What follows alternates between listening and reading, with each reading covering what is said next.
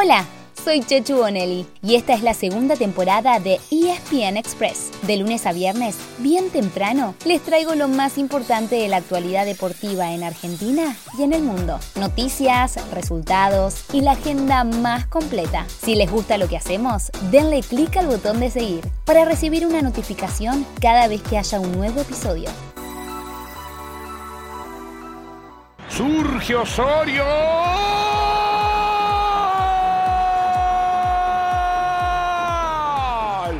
Gana Vélez. Lo gana 3 a 2 con la fuerza aérea. Con la cabeza de Perrone. Otra vez fue noche de copas. No, no piensen mal.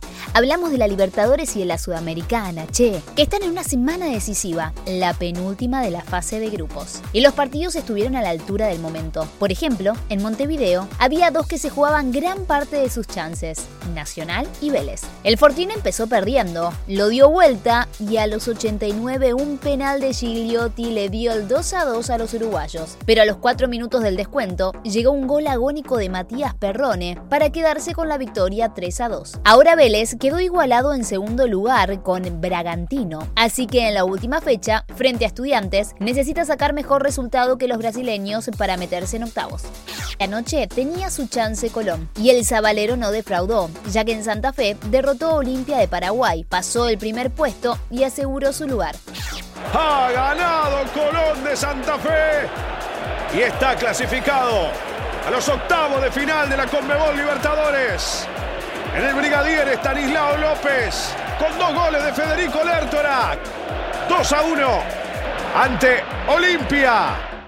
Por la Copa Sudamericana anoche en Avellaneda hubo un partido clave y Racing se quedó con los tres puntos y también con la punta de su grupo tras derrotar al Melgar peruano. En la última fecha le alcanzará con empatar para meterse en octavos de final. Además Defensa y Justicia ya eliminado empató en Ecuador con la Liga de Quito. Vino para Chancalay, Chancalay le gusta la zurda, Chancalay. ¡Gol! La Academia le gana Melgar por 1 a 0. Gol de Chancalay. La semana copera termina hoy con un solo argentino en la Libertadores. Es el turno de River, que a las 9 de la noche recibe a Colo Colo y quedará clasificado con un empate. Además, si gana, asegurará el primer puesto. En el Millo serán bajas el arquero Franco Armani, el defensor Javier Pinola y el mediocampista Tomás Pochettino, ya que dieron positivo de COVID-19. Y en la Sudamericana habrá tres equipos argentinos, todos de local. Independiente y Unión a las 19.15 y Lanús a las 21.30. El rojo tiene que ganarle sí o sí a Deportivo La Guay para llegar con chances al último encuentro. El Tatenga y el Grana, en cambio, defienden la punta de sus grupos ante Fluminense y Wanderers. Cerramos el capítulo fútbol con dos títulos. Por un lado, San Lorenzo ya hizo oficial quién será su nuevo técnico, y es un viejo conocido del ciclón, Rubén Darío Insúa. Ya tuvo grandes éxitos en el club como jugador, con un título del Nacional B en 1982 y como entrenador, ganando la Conmebol Sudamericana en el 2002. Por otro lado, el Frankfurt alemán le ganó la final de la UEFA Europa League al Rangers escocés, con un aporte clave de Rafael Santos Borré, de pasado reciente en River Plate. Colombiano anotó el gol del 1 a 1 en tiempo regular y el disparo decisivo en la definición por penales.